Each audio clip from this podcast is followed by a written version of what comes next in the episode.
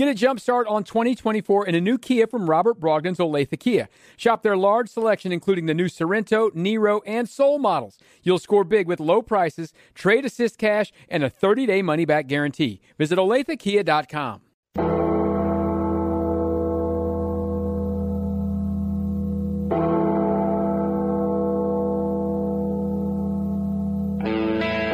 are listening live to the program. Your teams, your town, your program. Getting that back-to-back uh, Super, uh, Super, Bowl champs, uh, it just hasn't been done a lot in history, and it, it speaks to the whole team of not being satisfied with winning one, um, being able to come back that next year and continue to work. A lot of times, after winning the Super Bowl, you want to relax and, and feel like you're done, um, but being able to have that mentality to battle through the adversity that we've battled through this season um, and get that, that Super Bowl ring again, um, it'd be extremely special. It'll be the best defense that we played this year. I think uh, San Fran's got the most, uh, the biggest front, the the fastest uh, linebackers that we've played. Um, they play very good together too. They got a lot of smart guys, a lot of veterans in the secondary um, that understand this offense. So it's it's going to take a collective unit, and uh, it's going to take touchdowns. I mentioned that earlier. It's going to take uh, putting up six points instead of three. And now, a man who's interviewed everyone in Vegas but himself, Soren Petro. Right you are, Kay. Right you are. Petro, the program on Sports Radio 810 WHB. Our final day here at Radio Row in Las Vegas, Nevada. Our coverage is brought to you by the Low T Center, guys. Do you know your numbers? Low T Center makes it quick and easy. Go to lowtcenter.com to get your levels checked today. Low T Center, reinventing men's health care. Also brought to you by DiPasquale Moore, Injury Attorneys, Greenlight Dispensary, and a Hollywood Casino as we broadcast live on Radio Row. A lot to get to today. We're going to hear from Chiefs President Mark Donovan. Of course, uh, Kevin Harlan will be with us. Danny Clinkscale will be with us. Adam Teicher will be with us. And a whole, whole lot more. Uh, let's get things rolling. What are we waiting for? Uh, we get a chance to talk to a former Bronco, former bad guy, uh, Mark Schlereth, uh, turned uh, football analyst. He joins us here in the program right now. Mark, how are you, sir? I'm doing great. I'm doing great. It's always good to be on with Kansas City. You know, I hate the Kansas City Chiefs with the white hot intensity of a thousand suns. um, but I do have a lot of respect for what you guys have done. Um, it, it, like I, th- I don't know about you guys. I find myself maybe this was like you guys with Elway. I don't, and maybe not. But I find myself really trying to hate Patrick Mahomes, and I can't. And it bothers me that I can't. Like it really bothers me. That's interesting that you would say that because Kansas City found their way to hating John Elway. They did. They did not have a problem hating John Elway. No, no. I have just not been able to really muster up any real hate for my guy. Uh, well, he's not my guy, but for Patrick Mahomes. Yeah. I, I've really, I just find him. He's so freaking good, and um, and he's pretty modest guy. I don't even know about that. I just think I just like the greatness of it, and and it just it, it's fascinating to me how how good he is. Like he is, like I always say, like that dude is like a unicorn, and when he takes a dump, it's orange sherbet. Like it just is. Like I can't find anything wrong with him, you know. So anyhow, um, what is it like? You know, you're you're a Denver guy, yeah, right? And and you you getting a feel for what it was like watching Elway stab us. You know what you guys did to us yeah. all the time. Well, let me just say this: nobody and I mean nobody beats the Denver Broncos 17 times in a row. You guys might have gotten us 16 times in a row, but nobody beats us 17 times in a row. Uh, yeah, no, I, I, I get it, but again, like it's it's hard to hate. I love Andy Reid. I think he's a tremendous coach. Um, you know, I, just have a lot of a lot of people there that I really like. I love. I'm a big. Tra- I like Travis Kelce, and you know, I love the Kelce brothers, and so anyhow, it's. And I always hated the Raiders more than I hated you guys. Anyhow, as a player, so. Um, but yeah, it's it's you know it's it's painful to watch, but at the same time, it's fun to watch. You know, one of the things that really irritates me uh, in that 16 straight games that you guys beat us, it, I always said, you know, people would say, "Well, we're close. We we you know we played them to seven points, or we you know this that and the other." I go, dude, that is a cat that drags up a half dead mouse on the porch and is playing with it. And the mouse finally gets enough energy to scamper away and it whaps it back around. Like they're just toying with us. They, it's not like like they can't they can put the hammer down anytime they want. So Um, it was nice to finally get a victory, but it was just one of those like, eh, they're not really into it anyhow. So it's been cool to watch what you guys have done, what Kansas City has done, because I think collectively they probably played two of their best games against two really good opponents here in the playoffs, where all of a sudden they feel like they flipped the switch. Um, and conversely, San Francisco has played probably their two worst games. I did the last two games of the season for the 49ers, and um, and I thought collectively it was as bad as I've watched them play. Um, not only defensively not playing well, but offensively really getting away from what they do. And so it was kind of it's been it's been kind of an interesting couple of weeks in the playoffs to watch these two teams kind of where they are right now. So what do you expect in this game? Well, I, listen, if if if the San Francisco 49ers don't get back to doing what they do well, what they do better than anybody else is they motion shift and they run the ball and they they have such a good running game. And I always tell people it's like how you block an edge. So I'll give you for instance, like let's just call it 18 handoff. They're running their 18 handoff series, right? They'll they'll they'll do a trade block with a tackle tight end. They'll do a quad block with two tight ends on that side in West formation. Then they'll all of a sudden they'll get into solo back and they'll motion across and they'll do a quad block with those two guys, but it's just a different look. And then all of a sudden they'll do the same thing, but the inside guy will take the outside portion of the of the defensive end, and the inside guy who's in motion across the the motion guy will take the inside. You know, then they'll arc release and they'll hit him with a fullback, and then so you know, and then all of a sudden they'll motion a tight end across down the formation. They'll pin and pull, and ultimately it's the same play for the Niners, where two guys adjust what they're doing on the edge, and to the defensive end of the defense, it looks like nine different plays. And then on every play they run, they have a corresponding play action that is completely married to that, that looks identical, and that's where they get these six yard throws where there's not anybody within eight yards of the guy, and he catches it and he turns into an exceptional running back, whether it's Deebo or Aiyuk or Kittle, or that's what they do better than anybody else. And I thought over the course of the two playoff games, they have become more of a spread gun drop back team. And I will tell you, their receiving corps is not the greatest of route runners. They're just not. But they're really good in their play action game. And I just, I felt like watching this whole thing go down, I thought, man, they have just gotten away from doing what they do. And so they have got to get back to that stuff. Um, if they can, I think they can. You know, I think they'll be able to run the ball on on Kansas City. But um, one thing they don't want to do is they want to get a drop back game because that's not what they do well. And I think Kansas City's back end is as good as anybody in this league. And I think their ability to rush the passer is great. And I think Spags, I thought Spags had an unbelievable game plan in how he was going to corral and, and basically cage rush Mahomes, or excuse me, cage rush uh, Lamar. And um, even when they blitzed, even when they got like a, a free runner, like that free runner would pull up about three yards before he got to Lamar.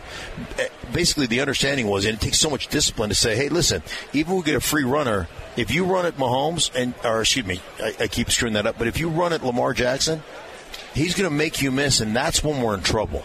And so you saw them where those guys weren't making moves. They were just trying to collapse the pocket. And it takes an unbelievable amount of discipline because you're not going to sack him a lot. You're just not but you squeeze him, and he's not a great drop back pass. That's not what he does well. And I thought they forced him into doing what he doesn't do well. And I thought it was I thought it was an exceptional game plan by Spags, and I thought it was great execution by the Chiefs, unselfish execution by the Chiefs. Because when you get a free runner, it's really hard not to just put your head down and try to destroy a quarterback. And that's how you lose against Lamar and, and the Baltimore Ravens. So I thought it was great. The other aspect of that is you got to cover right? Like if you're going to yeah. take your time getting there, you got to cover on the back end. And the and, Chiefs and, secondary is yeah, underrated. And, oh, they're great. And the other thing they have the ability to do, whether it's Sneed or some of the other guys on their roster, is you know Reid is really good. Um, they've got a bunch of guys. Who's who plays your slot? Who's a slot guy? He's exceptional. Uh, uh, Trent McDuffie. Yeah, McDuffie. McDuffie is an exceptional player. But one of the things they do really well is they'll disrupt routes and they're great at the line of scrimmage disrupting routes and then being able to be sticky in coverage after they disrupt the route. So you got to have great hands. Like I always say that playing corner is a lot like playing like left tackle. or or right tackle. Your ability to, to go backwards and to strike people and to change, you know, to change that is you got to be great at doing that. And they're great at doing that and then falling off in coverage. So it disrupts the initial read, and then you got to regather, and you got to, and then all of a sudden, with Lamar, he started looking at that pocket squeezing, and um, and again, they're they're great. They're, I think I think they're really good. I think they're back in their combination of rush and coverage together is is really exceptional. What is we're talking to Mark Schlereth here? Uh, what, what is the the Super Bowl hype? Is, is it a real thing? Like, like, does it take it out of you? Do you, you know, we've had some extreme cases. I remember uh, the, Sure. Raider, the Raiders center and Yeah, uh, Barrett Robbins. Barrett Robbins. Yeah. but for the most part, how, how much of it is it is, is a distraction when you're in these games? Well, it depends on how, how mature is your team. Um, you know, I think I think the big thing really is, you know, is is game day. It take it feels like it takes forever to get here. You know, uh, better here on the on the you know West Coast than it is on the East Coast. But yeah, take you, you're laying around, sitting around, you know, waiting to play um, the biggest game of your life. So that that can be that can be a little bit edgy. You know, that can create some anxiety. Um, but you know, ultimately, it's the team that settles in and just plays. Like once you once you hit somebody, you it's just a football game, like like any other football game you've ever played. But you you definitely can wear yourself out. The other thing that's a little bit different, you know, I think back to Super Bowl Thirty Two for me. Uh, Terrell Davis suffered a migraine headache, and you know, and it's legendary. You know, Mike Shanahan is like he's like Terrell's like I can't see. You don't need to see on this play. I just need you to. I just need to fake it to you, right? and you're like, you know, the brutality of the NFL, right? I can't see. Well, I don't need you to see. You just got to accept the fake so we can run the boot keep game, or they we can run the the waggle out, and, and John Elway can get on the edge, you know, and and so you know Terrell missed the the that part of that second quarter. And um, and then went into halftime, went in the locker room early, uh, out of the second quarter. You think about had had it not been the Super Bowl, because the regular halftime is 12 minutes, well, the Super Bowl it's like 30 minutes. So it gave us an extra 15 minutes or so for him. He got the medicine, he got his migraine medicine in that calms it down. Um, had it not been for that, he, he might have missed the entirety of the third quarter as well. And he came out at halftime, if you remember, and fumbled on his first carry and um, and you know that was a little bit shocking. But anyhow, then it, obviously he had 158 yards rushing and, and basically missed almost a quarter or a good part of quarter. So um, I think all those things are are just really. You know, interesting how you manage the time, how you manage the extra halftime, how you manage the you know the TV timeouts are a little bit longer. All that stuff, all that stuff matters. Yeah. Yeah, it does. Uh, we're talking to Mark Schlereth here on the program. Uh, you're working with Low T Center. Uh, tell me about what, what, tell me about Low T Center. Well, you know, you talked about it, you knowing your numbers, and I think most of us as guys, um, you know, I always joke around. If it wasn't for my wife, I'd be dead because I'm not going to the doctor. I'm not doing anything. And and um, I started working with Low T Center because my cardiologist was recommended. Hey, man, your testosterone is so low, and for a lot of former players, it, it happens because of all the head trauma. Um, and so he's like, I, I'd like you to get on a little bit of testosterone. I was like, all right, I can, you know, I can do that. And then, um, you know, I was, uh, every week you go in, every week you, you get your shot. Every week I'm, I'm doing my uh, blood work every three months or so. I'm doing my blood pressure and, and knowing your numbers. And all of a sudden I went from a resting heart rate of, uh, you know, 58 to 62 to one day I was 99 and they're like, "Hey, man, there's something wrong here. We, you need to go see your doctor." And I went in, you know, I had a physical scheduled. Uh, went in, you know, a week later see my doctor, and and I had developed AFib um, out of nowhere. And so all of a sudden, you know, you're five times more likely to have a stroke if you have AFib. And I ended up having uh, a couple procedures, and I had a, you know, I had a, a ablation heart surgery. Um, and so it was one of those things where, like, had it not been for low I just wouldn't have known. Yeah. And and you know that stuff is you know obviously you know six like I said five six times more likely to have a stroke and so anyhow um, you know I'm thankful so it's one of those things that I I do a pretty good job now of monitoring through through Low T Center monitoring myself every uh, weekly basis Yeah. and uh, and then like I said every every three months or so I get my blood work done and I, I just I'm, I'm much I'm much more in tune with what's going on as I age, and, uh, and you know, and trying to keep myself as healthy as I can. You can get your levels checked at lowtcenter.com. Time for our final four. Four quick ones for you. You ready, Mark? All right, yeah, I'm ready. Give me your prediction on the game. Um, a hundred to nothing, San Francisco. No, no, I took uh, I took the Niners, uh, and and listen, I don't feel good about this, but I'm I'm got the Niners 27-26, mostly because of my affiliation with the Shanahan's. So don't press me on that. Okay. Uh, how many championships does Patrick Mahomes win when his career is over? He's got two right now. He's got two right now. Uh, let's hope. Let's hope it's only two more, or let's hope it's only two.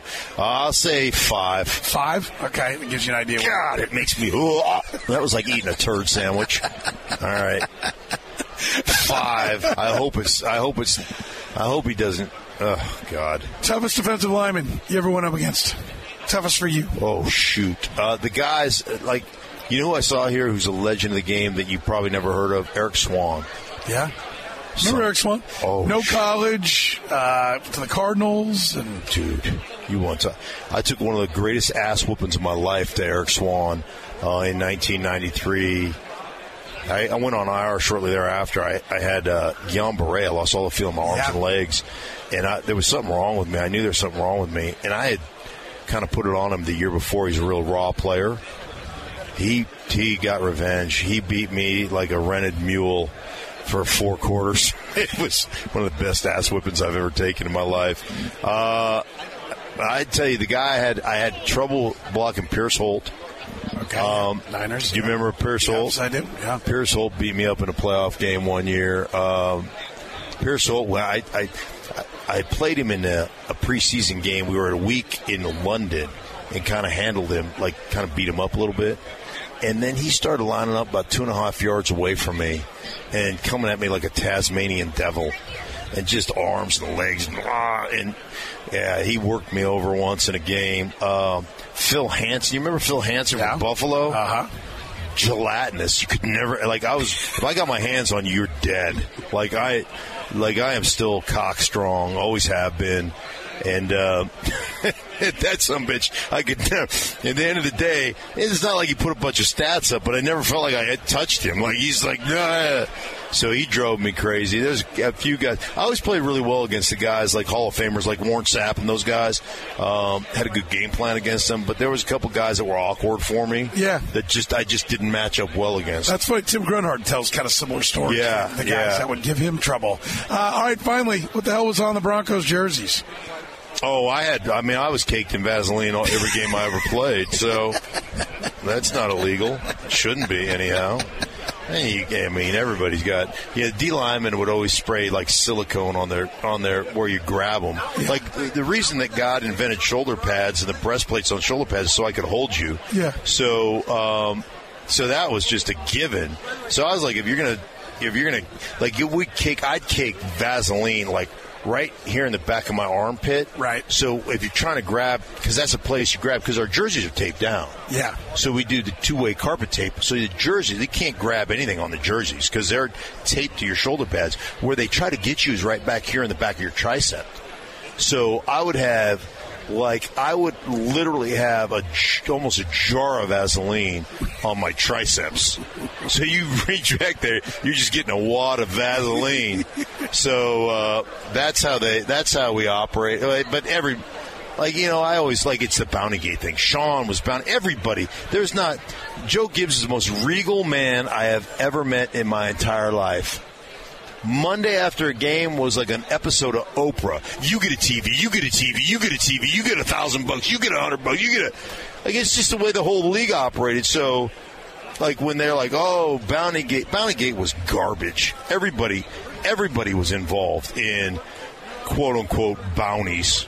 Decleaters, you got a couple hundred bucks, and you knock a guy ass over tea kettle, and his feet went up in the air. That was a couple hundred bucks. I mean, yeah, it was, yeah, that was just the way the league operated. So that that stuff is garbage, and everybody's everybody's trying to get an advantage. Um, hell, going to Kansas City, uh, like like going to Kansas City was such like Kansas City. I have so much respect for playing there.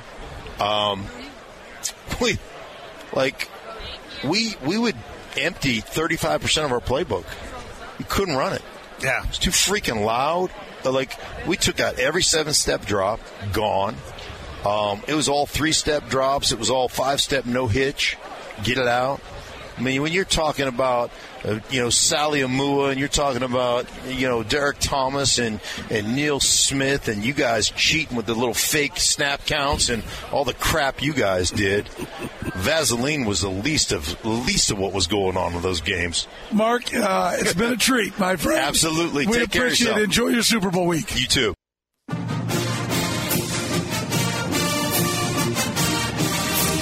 Back here on the program here on Sports Radio 810 WHB. Soren Petro with you as we are live at Radio Row, Super Bowl 58 coverage. Brought to you by the Low T Center, DiPasquale Moore Injury Attorneys, Green Light Dispensary, Hollywood Casino. It is uh, here in Las Vegas, Nevada, that we uh, welcome Chase Daniel. Yeah. The program. Chase, how are you? Great. How are you? I'm fantastic. How many times have you been called Chase Daniels? today? Uh, none. None? None. I, th- I think it's actually like since I've stopped playing and gotten to the media realm, they've literally, I I don't think one person has put an S on my name. Although I will say, actually, I take that back. Today, I was on Dan Patrick Show Live, and they put a little, they put something on social media on Instagram. I'm, we're friends of the show, and we, we go on quite a bit. But they posted uh, a graphic with uh, Daniels with an S. Yeah. And I just gave like a, a frown down sign on Instagram, and they, they changed it because they knew what they knew what it was. I didn't have to tell them. So other than that, though, I feel like since I've been in the media realm, it's it's it hasn't really happened. You understood why it happened though, because like it wasn't like your name was printed anywhere. Yeah. very prominent. Yeah, yeah. Where you could see, you, know, it's like, oh, there has to be an S on that. Like that, that, that that's just how it goes in today's society. But yeah, that's a, that's a good question, and I'm glad you brought that up because Yeah. it hasn't really happened a lot. No, I, I have people say it all the time. Like, Yeah. you know, Chase Daniels. I go, I don't know Chase Daniels. Yeah. I know who Chase Daniel is. Yeah, yeah. Uh, by the way, so why Mizzou? How, how, how did what, what was it that drew you to Missouri? I, I'm always fascinated by this story. You know, shockingly, looking at me, I wasn't recruited. Yeah. just so you know, I know that'll stun you. That, that's a little bit of a stutter. Yeah, yeah, a little right. bit, a little bit. Um, so What was it like? I think Mizzou for me was the relationships and the coaching staff. I think that's really what um, led me to Mizzou ultimately. Um, but it also helped that they had Brad Smith, who was a living legend. I'm like, that guy's really good. And it also helped that David Yost and you know Gary Pinkel and, and Dave Steckel recruited me. They were awesome. It also helped that I was Missouri was my very first offer. And so they sort of started what my dad used to call the Chase Daniel sweepstakes. As soon as we got an offer from Mizzou, it was like bam, bam, bam, bam, bam, bam, bam. And we ended up with like 40 or 50 offers. And I wanted to have my commitment done um, before my senior year. Okay. And I wanted to make sure that everyone understood that I was there, but I wanted to win a state championship in football and wanted to be my full focus on that. And then obviously, like like they kept recruiting me, um, and I never wavered. Like my dad was like, "Look, if you commit, like your bond is your word." So you better stay committed. And honestly, it was great. Like it was just so fun to be up there and to be um, a part of something special. And I really like the fact that look, they were on the cusp of something, Missouri. And I didn't want to go somewhere to where you know the writing was already on the wall. They were already a top 15 team. There were there were offers out there for it. Like they didn't, you know, I wanted to go somewhere where I could help build it. Right. And um, that's what we did, man. Yeah. And, and and and and it is definitely not all me. Like like I was just like literally I was just today with Chase Coffman. Who's Yep. here in town? Yep. Like one of my kid. one of the main guys I've stayed in contact with. We went over to UNLV to visit Barry Odom, who was there in Cornell Ford, who was Yep. the running backs coach there. Like like so those relationships they run deep, man, and it's been really cool to see that. It's been fun to to, to, to live it out. But I, I'm so glad. Like like I remember my first year at Missouri, I was just like, what is happening? Like, who, where am I at? Because, like, it's freezing cold. It's dark outside from January to April. Like, I don't know, like, what's happening. And then, because I'm from Dallas, it's Right. completely different. Yeah. And I just remember that second year when I was named the starter, I was like, man, this is actually, like, really, really cool. Like, everyone's so nice. They changed the, like, all that stuff. It was awesome. The- where were you thinking about?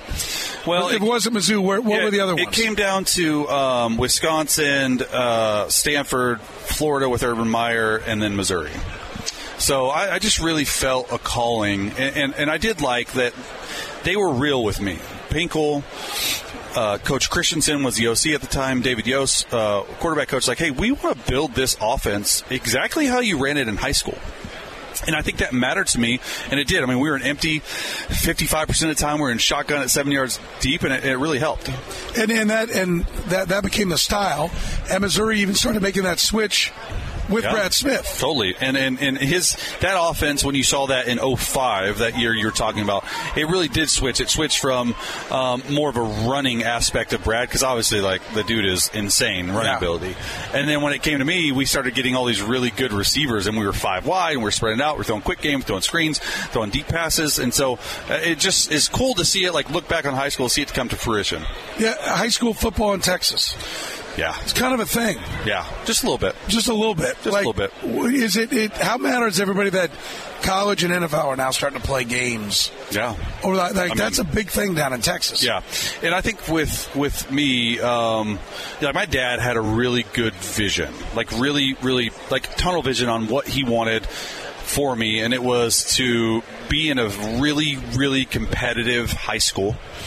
Uh, for sports, and honestly, I, I went to Southlake in seventh grade, and it was because we were moving from Irving, Texas, in, in the Dallas area, and the schools were getting a little bit bad. My, my dad was like, first of all, like you're your education is of utmost importance. And then we played select baseball with a bunch of the guys at Southlake. Oh, let's look outside. We ended up loving it. One high school town, so everything funnels into that high school.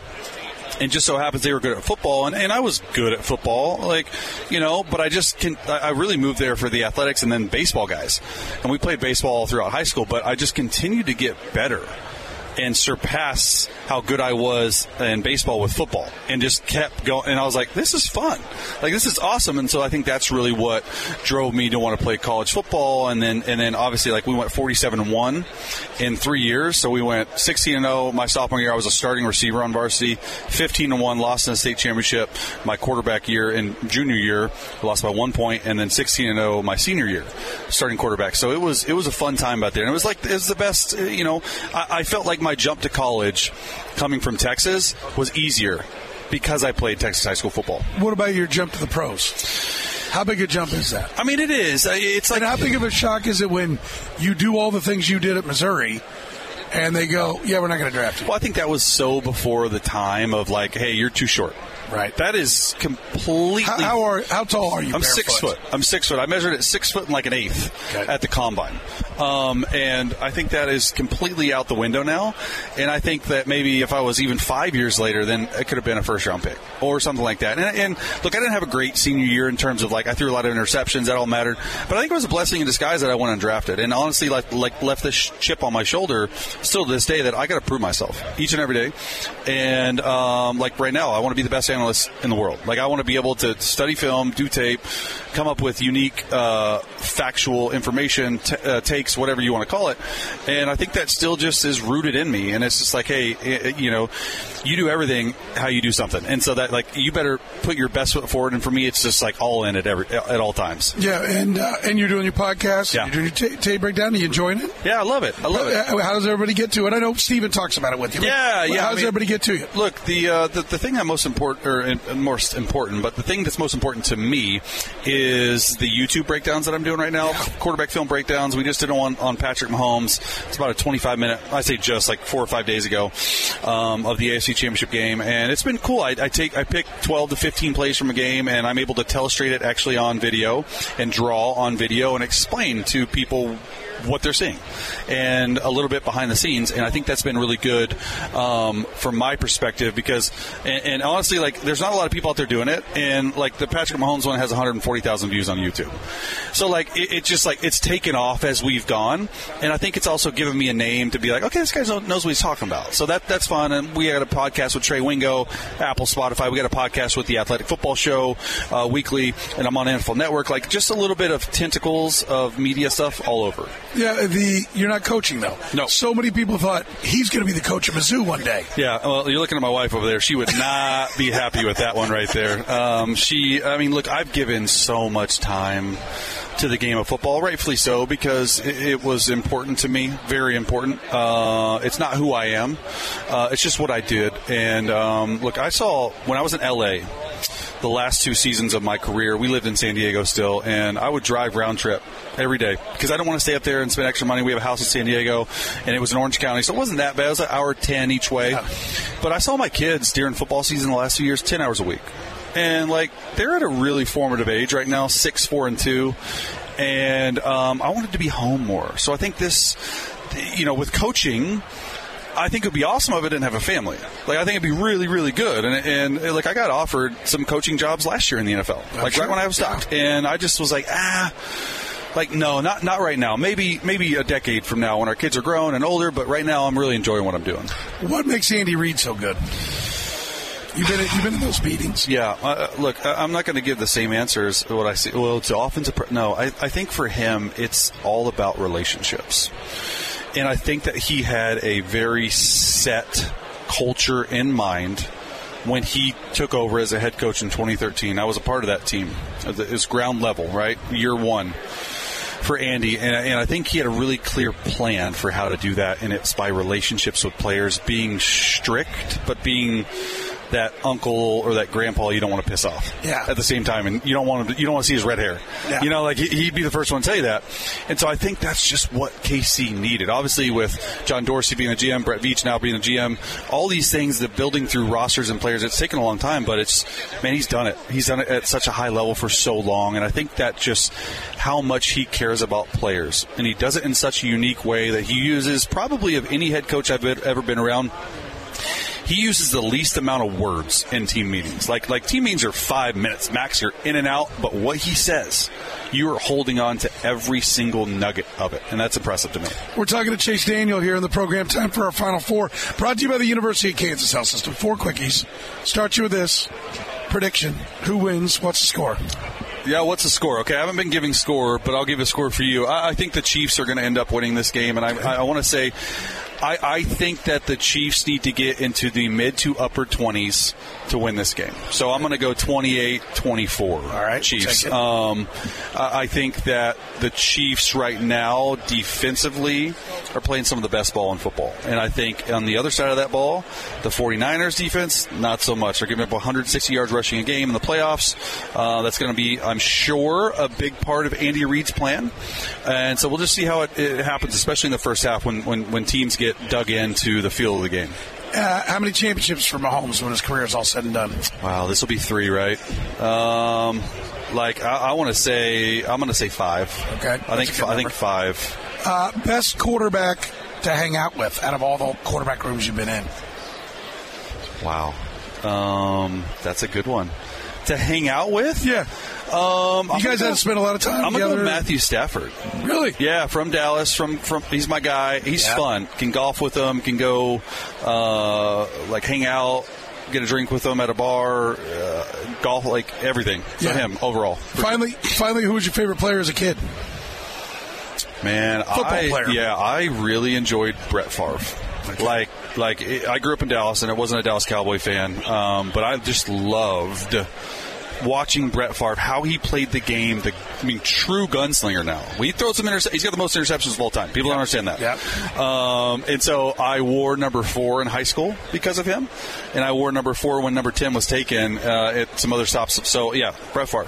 Chase, uh, really appreciate the time. Congratulations on all the success. Thanks. Have a great weekend. All right, man. Thanks. Welcome back here on the program here on Sports Radio 810 WHB. Soren Petro with you live at Radio Row at Super Bowl 58. We're brought to you by our friends at the Low T Center. DiPasquale Moore Injury Attorneys, Green Light Dispensary and Hollywood Casino. And we're lucky to have uh, one of a, a, good friend of the program, Ross Tucker. Even remembered me uh, from uh, back at uh, Radio Except Row. I thought it was Soren. That's, that's, I didn't know it was Soren. I knew it was S O R E N. Yeah. Petro. Yeah. Right? Yes. I yeah. knew that. I think we've also had some interactions on social media too. There have been a couple yeah. here and there, perhaps. Uh, all positive, though, right? Or did you? I don't really read what people hit, hit me, so if you hammered me, I, I missed it. But no, I'm no, usually no. pretty positive. I didn't about. hammer you. Unless you said something stupid about food that I don't agree with, I didn't hammer you. You can catch Ross on the Ross Tucker Football Podcast. Uh, does play by or does color and uh, just about everything when it comes to football. First of all, uh, what do you think about the game? Uh, who, who do you like in the game? Yeah, I mean, I like the Chiefs. In all sincerity, is there anybody right now that's saying that they like the Niners? Um, and if they do say they like the Niners, what would their logic be? What would they even say? Well, that's interesting that you put it that way because it seems like the logic. uh, No, most people are picking the Chiefs. Uh, Everyone I've talked to is picking the Chiefs, and their answers. I know I found one. I think Dan Orlovsky. No, no, Dan Orlovsky said he was done picking against Patrick Mahomes. He took Mahomes, and that's the thing. Why are you picking the Chiefs? Mahomes. Like, is that too simple No. to just be like, Well, first of all, it's not too simple, but it's also not my only reason. okay, what's yours? The Chiefs' defense is better than the Niners' defense. The Niners got run over by the Packers and the Lions. Run over. The Chiefs just totally stoned the Baltimore Ravens. Stoned them. I mean, they got the best defense, arguably in the league, up there with Baltimore, certainly. And then even the old line's been playing better. Jawaan Taylor and Donovan Smith, who have annoyed me at times this year, they're playing better. I just, I have a tough time. I, the argument, I think, in favor of the Niners would be that you think they can run the ball in the Chiefs like the Bills did, and that you think Fred Warner and Dre Greenlaw can do a pretty good job covering Kelce over the middle, right? And not let Kelce kill them. But listen, the Ravens have good linebackers too. The Ravens had Brandon Stephens, their best corner, on Travis on the fourth and two, and they still completed it. They had Kyle Hamilton, who, Soren, he might be the best matchup for Travis Kelce in the league. He's 6'4, 220 with long arms, cover, and he's a safety, covering Kelce, touchdown, back shoulder throw. So it's not just Mahomes, Mahomes, Mahomes. It's not. They didn't score a point in the second half against the Ravens. And I will say this. I had Ryan Leaf on my podcast, Ross Tucker Football Podcast. I said, What impresses you the most about Mahomes? And he said, His unselfishness, and he has no ego. I said, What are you talking about? He's like, The second half against the Ravens, they didn't really throw the ball deep. They didn't really take chances. They kind of said, We're up by 10. Our defense is awesome. You know, the old Mahomes, and maybe even the old Andy Reid, they, they would have pushed the limit and still kept chucking the ball down the field. But the new Mahomes or the new Andy Reid or whoever, they're like, you know what? We're not going to do that. Like we're not we're not going to force the issue. We're gonna we're gonna let the defense win the game for us. And they, they, they manage the game, right? And everybody hates that term game manager, but it's something you have to do, right? It's not a negative, even though a lot of quarterbacks don't like it. It- It's something you have to be if you're going to be great. You have to be a game manager. And he used game management skills. And Andy Reid, are you like me? I think it's harder for Andy Reid to not touch the stove and say, let's go long than it is Patrick Mahomes. Like I- I, think it took Andy Reid all the way till they got their nose bloodied against the Raiders on Christmas Day before he finally had to say, "Okay, we're not going to be electric. Let's just play to the strength, which is the defensive side of the ball." I agree. And I'm I'm I'm proud of Andy Reid for doing that. it's funny. I interviewed both him and Mahomes right after the AFC Championship game, Right. And said hi to Taylor Swift, by the way. Yeah, there you go. um, While I was waiting for that, and I said to uh, Andy Reid, I said, "Does it make it? You know, people were saying that you guys couldn't uh, win road playoff games. Does it make it a little better?" And he was like, "Yeah." It does. it does. It- Like that was important to them. That was something that they wanted to do. And then I said to Mahomes, he's awesome, by the way. Like the whole dad bod thing. And I said to Mahomes, you know, I kind of thought that you might uh, on the last third down against the Ravens run the ball to take a two minute warning. He goes, yeah, no chance. You know, he says that. yeah, no chance. We're throwing it. I, I trust my guys. We're going to let them go make a play, and uh, that's why they're here again. By the way, you mentioned the dad bod. Like if you watch the video, could we stop with like he's some fat ass that's I didn't around? see. I didn't see the video. I just saw the picture, and you know, like a lot of us, he has a strong core, but then he has a little bit of got a little bit of fat on top of the core. There's nothing wrong with that. Yeah, I, I, I even think that that's like a bad angle. When you see the video, you're like, okay, he's he's he doesn't have, he's not a um, He's not chiseled. he's not a swimsuit model. Right. He's he's more of a he's more blocky like an offensive lineman. You know what? Uh, he's in every way. He's bigger. He's bigger and faster and better than you think. In other Yes. words, like he's a little bit thicker than you think he is. Yes. He's a little bit faster than you think he is. Yeah. And for some reason, like we've been watching him every game for years, you would think it's not like a secret, but people still underestimate him. I think in both those categories. Yeah, no, I, I agree. He even says it. He goes, I look funny when I'm running, but I'm actually moving pretty good. I just, it's funny because I think America probably wants to hate the Chiefs because of their success, and certainly some people probably do. I just think they're likable. I mean, Andy Reid's likable. Mahomes is likable. Travis Kelce's likable. And if you could argue that because of the off the field stuff, Tyreek wasn't likable, they, they moved on from him. And he's not there anymore. I mean, how about that, by the way? You trade the best receiver in the entire league. Every station here, they all want a receiver like Tyreek Hill. They'll pay him twenty five million a year. The Chiefs trade him away, and now they might win the Super Bowl two times in a row. Yeah, that that is bananas. like they, they, it's almost like the Chiefs. It's almost like he zigged while everybody else was zagged. Everybody else is like, we got to get the receiver, the star receiver that takes top off the defense, twenty five million a year. Veach is like, oh yeah, yeah, you do. You can have him. Here you go. We'll win a different way. Yeah, it's crazy. It, it is. I mean, and you mentioned Brett Veach. That's probably the most. The, the, defense is finally getting some hype now, but maybe the most underrated part of the team is Veach's cap management with the Patrick Mahomes contract. He's the most expensive player ever to win the contract, ever to win the Super Bowl by dollar figure, but also by percentage of cap. It was supposed to be that you can't win once the quarterback's deal gets that big, and they might win it twice in a row. That's a great point.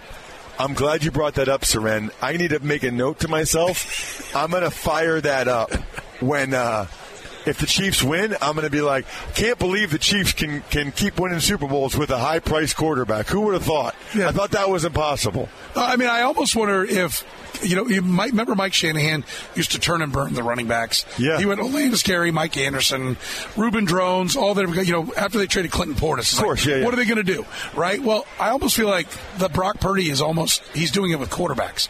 The way Kyle is doing it, the way his dad did with running backs. I wonder if he's like, well, Garoppolo started to get expensive. We couldn't have all our stars.